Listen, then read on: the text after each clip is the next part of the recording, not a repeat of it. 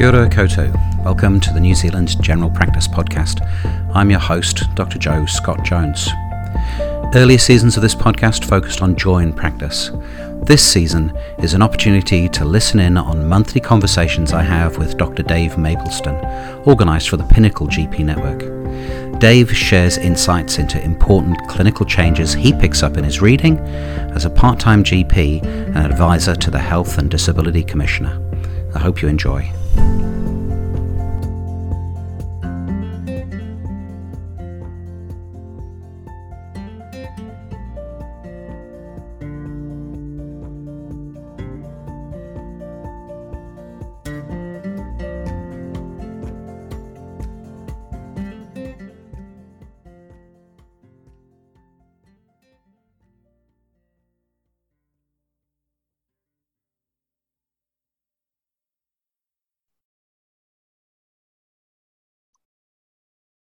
Peter Koto, Kojo Scott Jones Stockinger. I'm the medical director for Pinnacle, and uh, here again with uh, my colleague Dave Maplesden. Tell us a bit about yourself, Dave. Yeah, Morena Tato. Um, I'm Dave Maplesden, uh, part-time GP, and um, do a lot of work with Health and Disability Commission, uh, looking and... at uh, my colleagues' notes and activities and the uh, outcome for patients.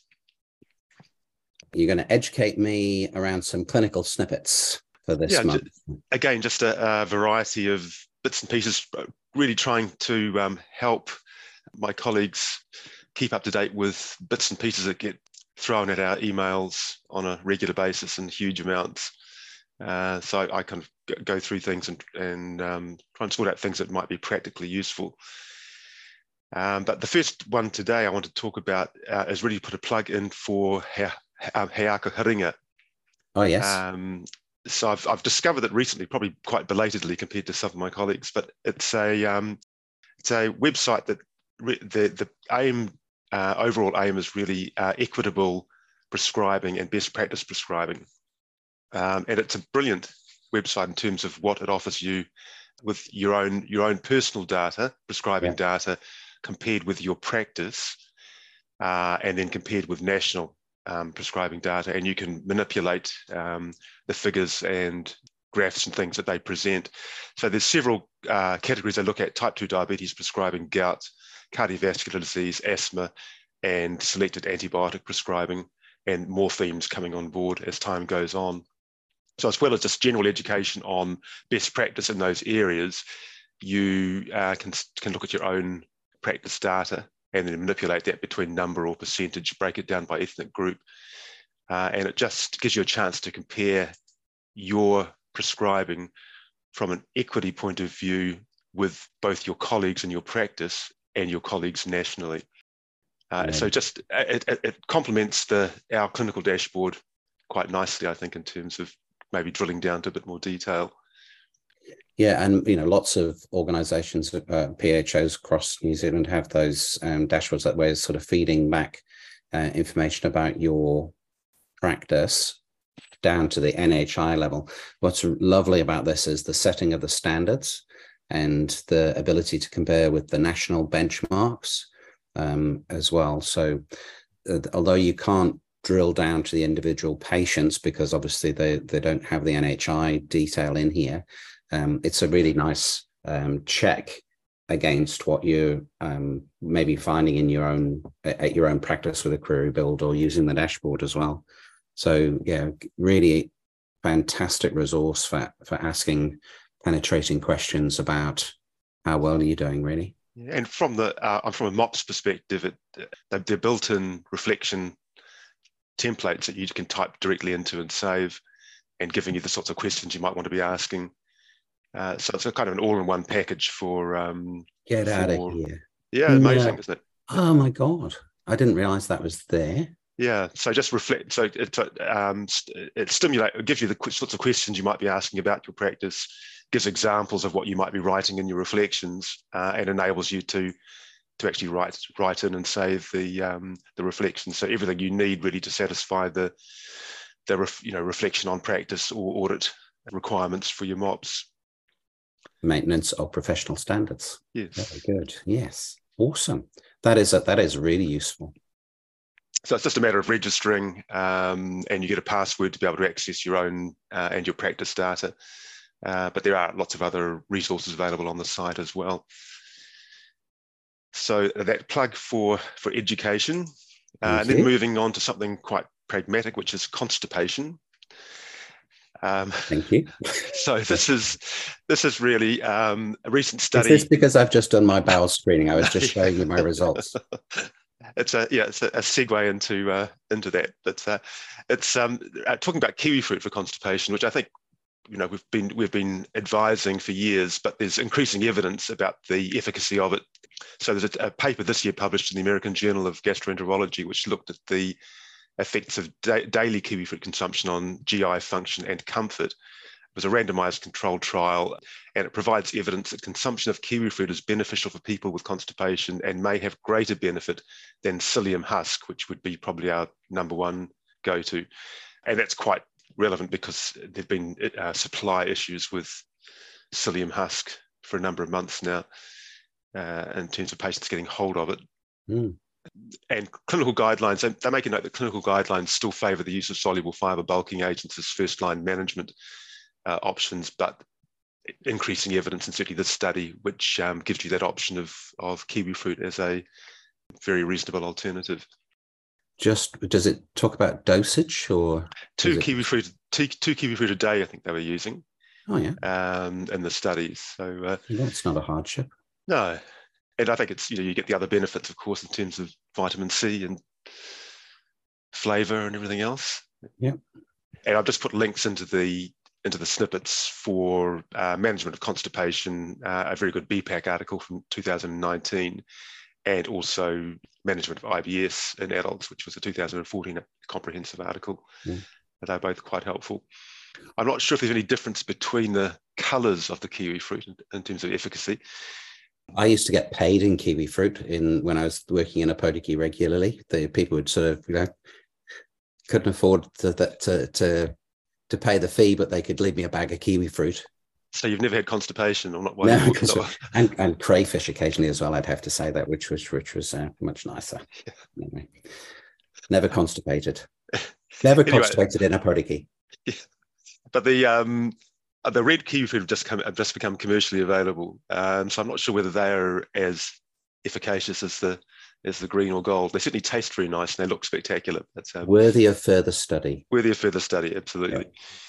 So moving on, um, again, uh, uh, being very conscious of resource constraints and how difficult it is to get psychological assistance for patients in a timely manner these days. Um, the I'm just referring back to the Just a Thought website, which we've discussed um, several months ago, but they've just mm-hmm. released a new online CBT course for people with uh, OCD. Uh, so the course has been adapted for New Zealand from an Australian online resource, uh, which is in their This Way Up website, uh, but just made more specific for New Zealand. Um, and the the um, accompanying blurb just talks about the courses for OCD having a role in supporting patients while they await access to secondary care services. So the course can either be completed by the patient um, self-guided or you can actually prescribe it. So once you've registered with the site, you have the ability to prescribe the various courses, uh, which then enables you to access a dashboard, which the patient also accesses so you can track how they're doing and um, use that as uh, like a feedback mechanism to encourage adherence to the course and also to, to discuss at follow-ups. Um, site itself, the Just a Thought site, quite a few courses which I found um, quite helpful. So depression, generalized anxiety, mixed depression and anxiety, insomnia, uh, social anxiety. So really valuable resource for you know myself and for patients. Mm. They do have two courses which they now do in New Zealand Sign Language. So it's staying mm. on hmm. track, which is basically a stress management course, and the mixed depression and anxiety is available in New Zealand Sign Language now as well. So again, a resource for um, your hearing impaired patients, which uh, could be quite valuable. And that's very interesting that they're they're doing that in sign language as well. Do they do a? Version? I haven't seen a specific Reo one, although there are uh, some written resources available in Te Reo.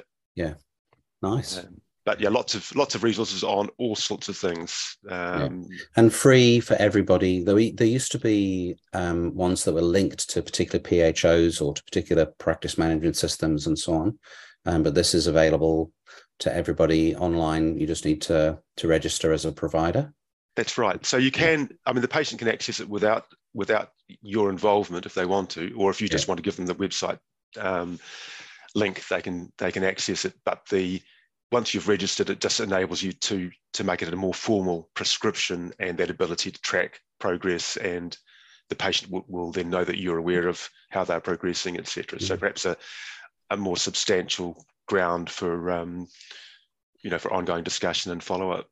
Yeah, yeah. I mean, I think the uh, I've done a couple of these things uh, online myself, and um, keeping yourself on track is quite hard.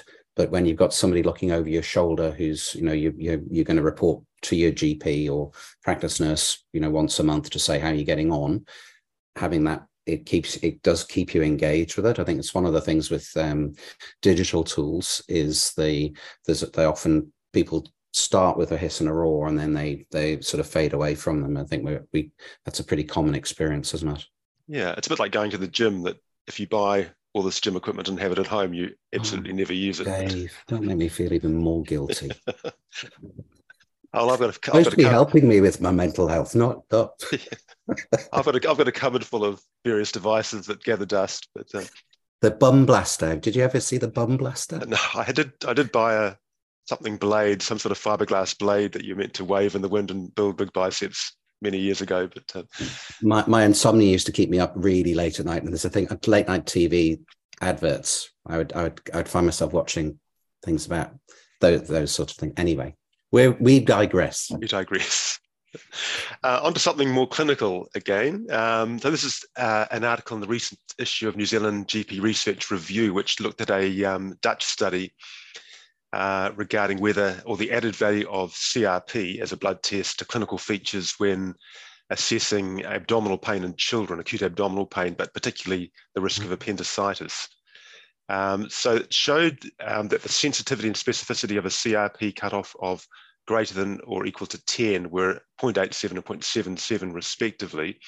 And when symptoms lasted more than 48 hours, the sensitivity increased to one, which I think um, is quite significant, although hopefully if you've got children with acute abdominal pain for 48 hours, you've done something uh, definitive with them by that stage. So the, the, the, CRP alone didn't have particularly good positive predicted value for appendicitis. That's not, not particularly specific. But the reviewer noted that that point of care CRP testing is very common in the Netherlands. Mm. So they use it to identify um, viral versus bacterial infection, especially for acute respiratory symptoms. And they felt the study demonstrated that, that it's uh, valuable in diagnosing acute appendicitis versus mesenteric lymphadenitis, which can have very similar symptoms and signs. So essentially, if the CRP is less than 10, along with non-progressive symptoms over 48 hours, appendicitis is an unlikely diagnosis.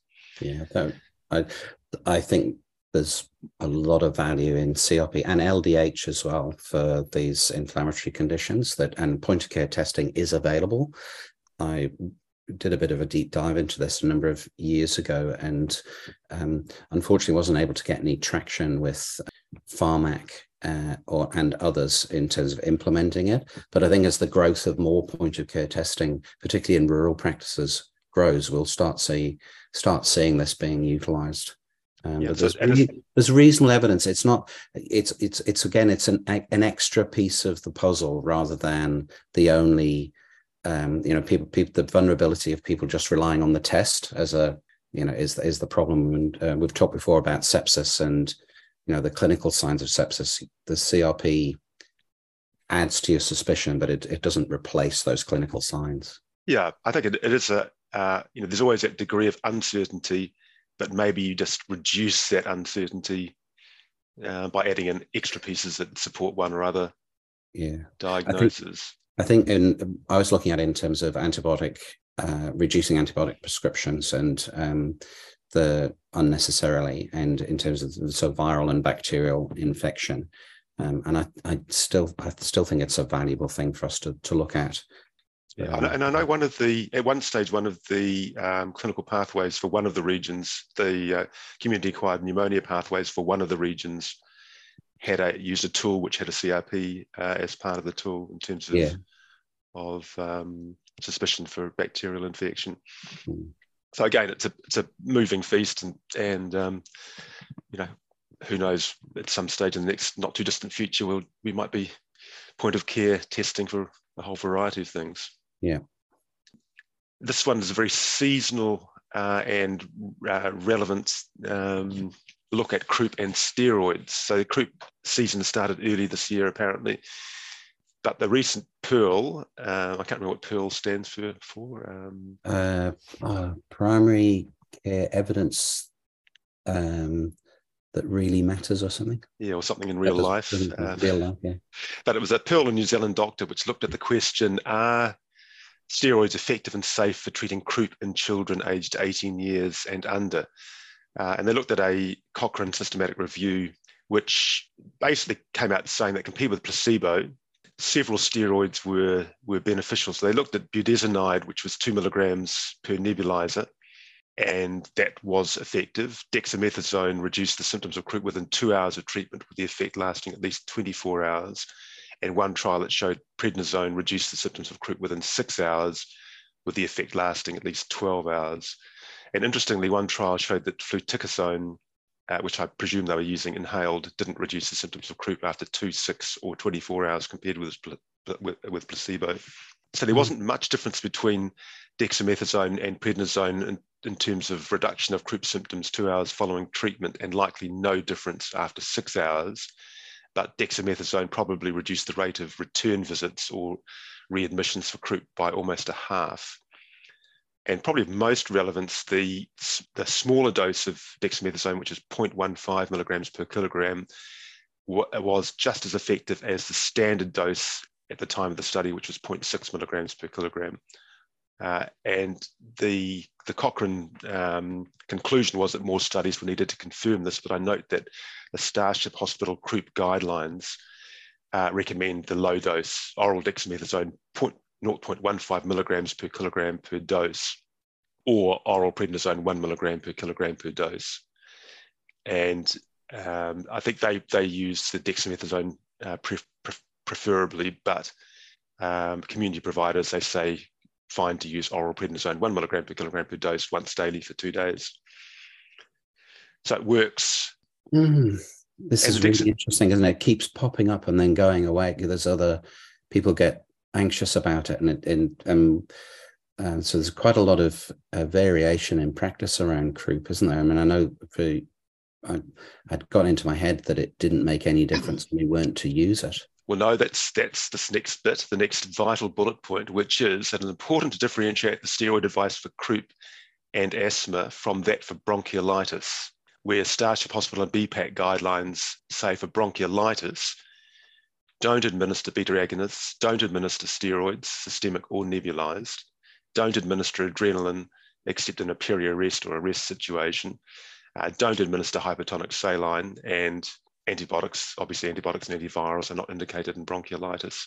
So Yeah. that's that distinction between croup where the evidence is they are beneficial and bronchiolitis where the evidence is there is no benefit uh, at all.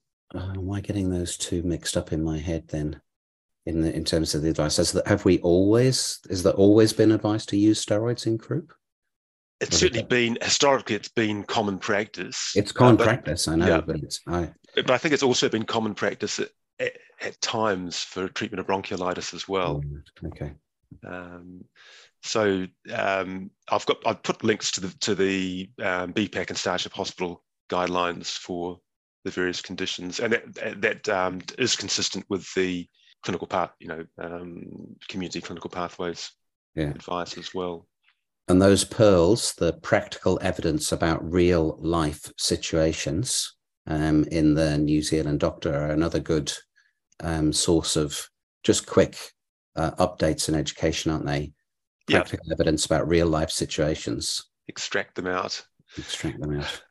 Uh, But the um, the link to the BPAC bronchiolitis guidance plus the Starship guidance on on bronchiolitis give really uh, helpful algorithms um, and um, signs for, to classify your bronchiolitis as mild, moderate, or severe, with management advice differing slightly between these severities. Okay. Um, so yeah, it's just that distinction between the two, different different presentation, but yeah, not not always an easy distinction. If if we can't give beta agonists, steroids, adrenaline, saline, antibiotics, or antivirals, then how does the mild, moderate, and severe? It's severe. Go to hospital. Do not pass go. Do not collect dollars. Yeah. It's it's basically around um, how uh, intensively you you monitor in terms of bringing them back for review. That sort of thing. Right, okay. Because the treatment really is hydration and oxygen if needed. Yeah. Yeah. Um, for with the bronchiolitis. Um, and then to round things off, we're prescribing again. These are uh, three I, I, think, reasonably important observations that have come out of the latest uh, MedSafe prescriber update, uh, the March update. Mm. So the first one was um, looking at the risk of neurotoxicity with cephalosporins. So there have been reports of neurotoxicity with various cephalosporins, uh, and symptoms include, or findings include uh, encephalopathy, seizures, uh, and or myoclonus. So the risk factors include older age groups, renal impairment, uh, underlying CNS disorders, and intravenous administration, which to me brings the you know the older patient um, who might have renal impairment, who's coming with cellulitis, who gets the the IV protocol, which we're not using as much now, but I think is still used at times. Mm. So just the potential there for neurotoxicity, toxic, uh, neurotoxicity in patients with those risk factors um, and so if you get somebody who's been administered cephalosporins and develops a new onset neurological, uh, neurological condition, uh, which is usually within several days after starting treatment and resolves following discontinuation, just think could there be a link with the uh, with the cephalosporin? And just a reminder that maximum doses, particularly the IV doses, are dependent on EGFR and mm. are listed in the New Zealand formulary and the drug data sheets lithium and the new diabetes agents, so the um, SGLT2 inhibitors such as uh, empagliflozin and dapagliflozin can increase the renal excretion of lithium and lead to decreased serum lithium levels. Right. So we're using these much more frequently uh, these days, and the advice is to monitor the patient's serum lithium levels more frequently when a, a um, SGLT2 inhibitor is initiated or following dose changes and make an appropriate uh, adjustment to the lithium dose if required. So that's really just an awareness thing. Mm-hmm. Uh, and the third one uh, was a slight revelation to me because I haven't looked at the at the prescribing guidelines for metoclopramide for quite some time. Um, but due to the risk of dystonic side effects, metoclopramide use in children and young adults aged 1 to 19 years is mm. limited to certain conditions and for second line therapy only. So the New Zealand formulary states uh, for patients under 20 years, uh, use is restricted to severe intractable vomiting of known cause, vomiting of radiotherapy and cytotoxics, and aid to gastrointestinal intubation, pre-medicate and pre-medication, and dose should be determined on the basis of body weight. Um, dystonia can occur after a single dose of metoclopramide more frequently in children and young adults and in females. And the recommendation do not use in people under 20 years of age unless absolutely necessary, and then strictly follow the dose recommendations in the metoclopramide data sheets to, to reduce the risk of dystonic side effects. And I've certainly had in my HDC work had several complaints over the years from um, patients experiencing dystonic reactions that hadn't been warned of the possibility and, and they're very distressing for them. And interestingly, thinking back, um, I didn't realize at the time, but these were people who probably should not have been given it in the first place based on these current recommendations. Mm-hmm. For some reason, this this one has stuck in my head. Um, I vaguely remember seeing a patient at one stage who had a dystonic reaction um, with metoclopramide, and it, we were brought you know brought in urgently into the surgery and um, uh, with you know a presumed seizure. The pa- uh, parent had given metoclopramide that they had in the cupboard is is is what I recall. And it's I think for some reason this is really stuck in my head. And I, yeah. I, I need to look at the guidelines for ondansetron because again, ondansetron is used off-label for nausea uh, quite widely now. Yeah. uh, where it's really, in- uh, I think, indicated for chemotherapy-induced nausea, but where you know we are we are prescribing it pretty regularly. Yeah, I think it's almost taken over, um, almost as a as a first choice Yeah. uh, treatment for for nausea and vomiting. Yeah, I mean, usually I, I, I'm telling people better out than in if they've got a an infection uh, that's causing vomiting anyway, and it's sort of a, you know, see what happens in the next 24 hours. Just sip lots of fluids. But it's your, I guess your your um, migraine sufferer who Yeah, yeah, and those yeah, sorts of people. yeah. But the um, and I don't know how many practices would keep cogentin in the cupboard these days. I mean, that used to be a very satisfying action in my ED days of giving cogentin to people with dystonic reactions, and they'd Yes, you know Yeah. resolve within minutes usually. But uh, Yeah. but maybe we won't need it if we're following the prescribing precautions. yeah. No, but a very good a good reminder to avoid using that. And that's it for for this month.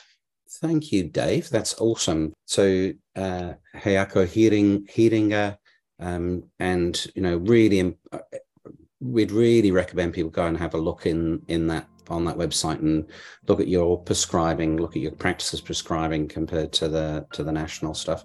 Talked about kiwi fruit and constipation, a great great alternative to prescribed medication, just to sort of advise people to to use just two kiwi fruit a day. I'll be diving into the um, CBT course on uh, insomnia um, so that I don't have to watch late night television anymore. And buy gym um, equipment that you don't use. gym equipment that I'll never use. Uh, and we talked about CRP and its value in, or potential value in abdominal pain in children, but also, you know, the interesting sort of potential for it in terms of point of care testing for bacterial and viral infections, um, you know, maybe in the future. Croup and steroids, thank you so much for reminding me. Steroids for croup, but not for bronchiolitis. And then um, those prescriber updates around um, cephalosporins and neurotoxicity, lithium and the new diabetes um, agents, and um, metoclopramide, and avoid using that in people under the age of 20. That's Thanks, it. Dave. That's um, uh, yet more pearls of wisdom the, uh, for us, but the, the practical evidence for real life situations that matter or something. I've forgotten again already. See you again next month. See you later. Thanks for listening. Please like and share this podcast if you found it useful. The show notes on the podcast website contain links to all the resources that we discussed. A video version of this podcast is available on the Pinnacle Practice website at pinnacle.co.nz. Ka kite ano.